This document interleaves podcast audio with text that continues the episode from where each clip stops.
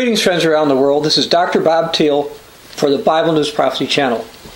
I want to talk about this religion of safetyism and parables of Jesus. Well, many government officials have been promoting fear and often hypocrisy. We all need to understand that Christians don't need to fear. But is secular safetyism some type of a new religion? Well, columnist and radio personality Dennis Prager used this particular term in an article. And I want to read the headline and just a few lines from this article. The destructive religion of safetyism. As many observers have noted, staying safe has become a religion. Safetyism, as it's sometimes called, like all religions, places what it values, in this case being safe, above other values. Safetyism explains the willingness of Americans to give up their most cherished values, including liberty, in the name of safety for the last year and a half. Millions of Americans not only gave up their right to go to work, earn a living, attend church or synagogue, and visit friends and relatives, but they even gave up their right to visit dying relatives and friends. The acceptance of such cruelty, irrational and unscientific cruelty, one might add, can only be explained by the failure of generations of schools and parents to teach liberty while successfully teaching the worship of safety. And of course, if political leaders and leaders in science and medicine have to lie for the sake of safety, so be it. Truth, too, is less important than safety. None of this is new. For two generations now, safety has increasingly deprived Americans of joys as well as freedoms. Now, there's a couple of points I wanted to consider. The first is that fear has been used extensively throughout history. And this has been true around the world, particularly related to the novel coronavirus, which is called COVID 19. But I'd like to read something from the book of Psalms. I'm going to go to the 146th Psalm, read verse 3. We'll be using the New King James Version of the Bible. Do not put your trust in princes, nor in a Son of Man, in whom there is no help. Those who don't have real faith foolishly trust in men. And the apostle Paul in 1 Thessalonians 4:13 said those are people who have no real hope, unlike Christians which do. Now the second point I want to make is that even though they shouldn't, most Christians are accepting a type of uh, safetyism. Now consider, though, something that Jesus taught. This will be from Luke uh, 12, verse 32. Jesus said, Do not fear, little flock, for it's your Father's good pleasure to give you the kingdom. Christians are not supposed to live in fear. Jesus also said, this will be from John 16, verse 33. In the world you will have tribulation, but be of good cheer, for I've overcome the world. Jesus was telling Christians to follow him despite difficulties, essentially going his way fully and not going towards some type of safetyism instead. Of course, now, the continuing Church of God, we didn't stop having church services. Yeah, we made some minor modifications in places where we had larger congregations. For example, some places in Africa, instead of everybody getting together, we would have two or three separate services. Uh, so we weren't uh, intentionally going past the government guidelines, but we still held church services and we took other steps uh, throughout this particular year. Now, of course, being a Christian is more than just attending church services.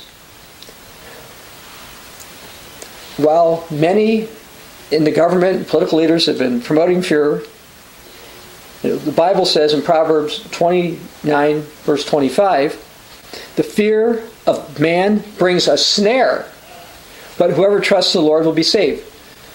It's a snare to go the way of humans, with the way they do with fear, etc. Jesus promised never to forsake his true followers. I want to go to the book of Hebrews. Hebrews 13, starting verse 5. Let your conduct be without covetousness. Be content with such things you have, for he himself, that's Jesus, has said, I will never leave you nor forsake you. So we may boldly say, The Lord is my helper. I will not fear. What can man do to me?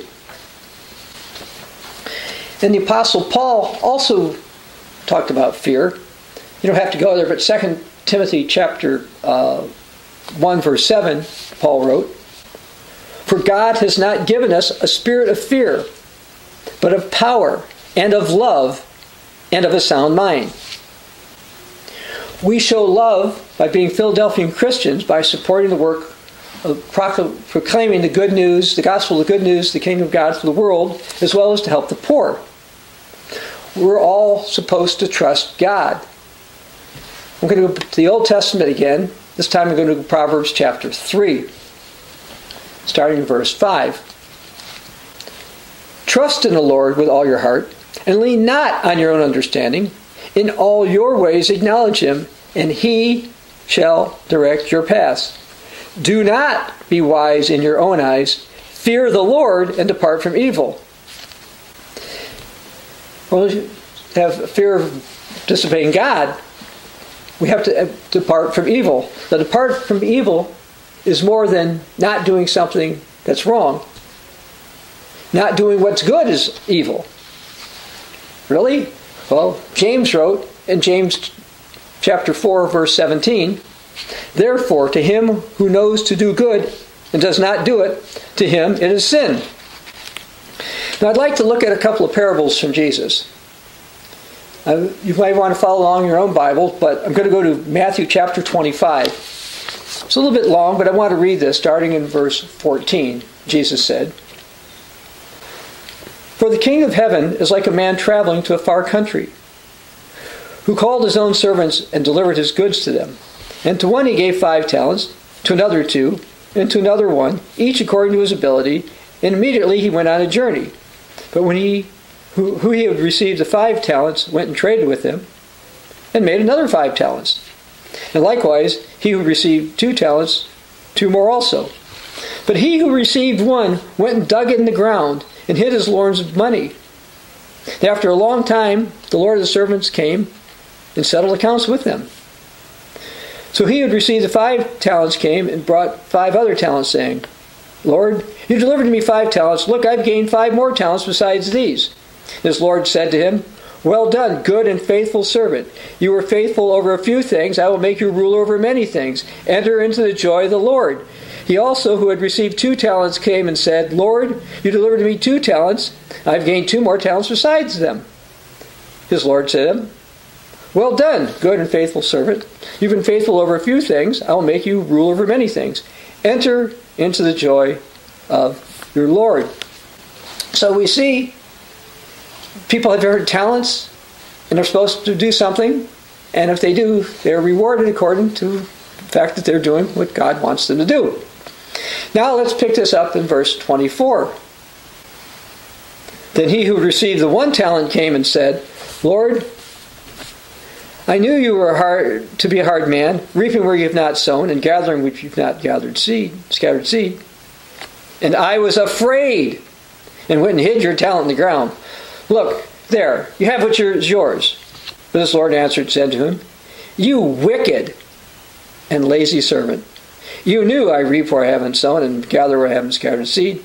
So you ought to deposit my money with the bankers, and at my coming I would receive back my own with interest. So take the talent from him and give it back to him as ten talents. For to everyone who has, more will be given, and he will have abundance. But from him who does not have, even what he has will be taken away. And cast the unprofitable servant into outer darkness. There will be weeping and gnashing of teeth. Notice there was one. He was afraid he would not truly support the work not only wasn't he praised, but he was called wicked and lazy. A lot of people think it's too hard to figure out which Christian church is most faithful, and I think that's consistent with laziness. Now I want to go to another parable from Jesus. It's not about the talents, but this time I'm going to go to Luke, Luke chapter uh, 12. I'm going to bounce around a little bit here, but I'm going to start with verse 37. Jesus said, Blessed are those servants whom the master, when he comes, will find watching. Verse 40. Therefore, you also be ready, for the Son of Man is coming, an hour you do not expect. Verse 42. Who then is that faithful and wise steward, whom his master will make ruler over his household, to give him their portion of food in due season. Blessed is that servant, whom his master will find so doing when he comes. Truly I say that he will make him ruler over all he has. But if that servant says in his heart, My master is delaying his coming, and he begins to beat his male and female servants, and to eat and drink and be drunk, the master of that servant will come on a day when he's not looking for him, and at an hour where he's not aware, and cut him in two, and appoint his portion, him his portion with the unbelievers. And that servant who knew his master's will and did not prepare himself or do according to his will shall be beaten with many stripes. He who did not know, yet committed things during, deserving of stripes, shall be beaten with few. For everyone whose much has been given, from him much will be required, and to whom much has been committed, of him they will ask the more. Most, sadly, are satisfied enough with their situation that they won't change and support the Philadelphia work in the end times. Now, I want to go to 1 uh, Thessalonians chapter 5, read some things from the Apostle Paul. We'll also bounce around the chapter a little bit. To start with verse 3, 1 Thessalonians 5. For when they say peace and safety, then sudden destruction comes upon them as labor pains upon a pregnant woman, and they shall not escape. But you, brethren, are not in the darkness, so this day shall overtake you as a thief. Verse 11 Therefore, comfort each other and edify one another, just as you're also doing. Do not quench the spirit. Do not despise prophecies. Test all things. Hold fast which is good. Abstain from every form of evil. We should not fall for false promises, but take comfort in the Word of God. We can do so if we don't despise prophecies, if we test all things, we hold fast to that which is good, and abstain from evil, including the evil of not doing good. Now I want to go to Revelation chapter 3, read several verses here from Jesus. Now, this is not a parable, but these are words Jesus said to warn Christians, because most end time Christians will not truly be Philadelphian. Uh, they will not have tested all things, and many despise prophecies, even though they won't tell you they did that. They don't think they actually have. Anyway, starting verse 14 of Revelation 3. And to the angel of the church of the Laodiceans write, These things, says the Amen, the faithful and true witness, the beginning of the creation of God. I know your works, that you're neither cold nor hot. I could wish you were cold or hot.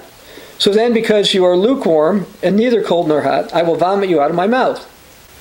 Because you say, I'm rich, I become wealthy. I have no need of nothing. I have need of nothing. You do not know that you're wretched, miserable, poor, blind, and naked. I counsel you to buy from me gold refined in the fire, that you may be rich, and white garments, that you may be clothed, that the shame of your nakedness may not be revealed. Anoint your eyes with eye salve, that you may see. As many as I love, I rebuke and chasten. Therefore, be zealous and repent. Behold, I stand at the door and knock. If every, anyone hears my voice and opens the door, I will come into him and dine with him, and he with me. So Jesus is telling Laodiceans to repent, to pay closer attention to his word, and do what it says and support his work. There's a lot of unique statements here.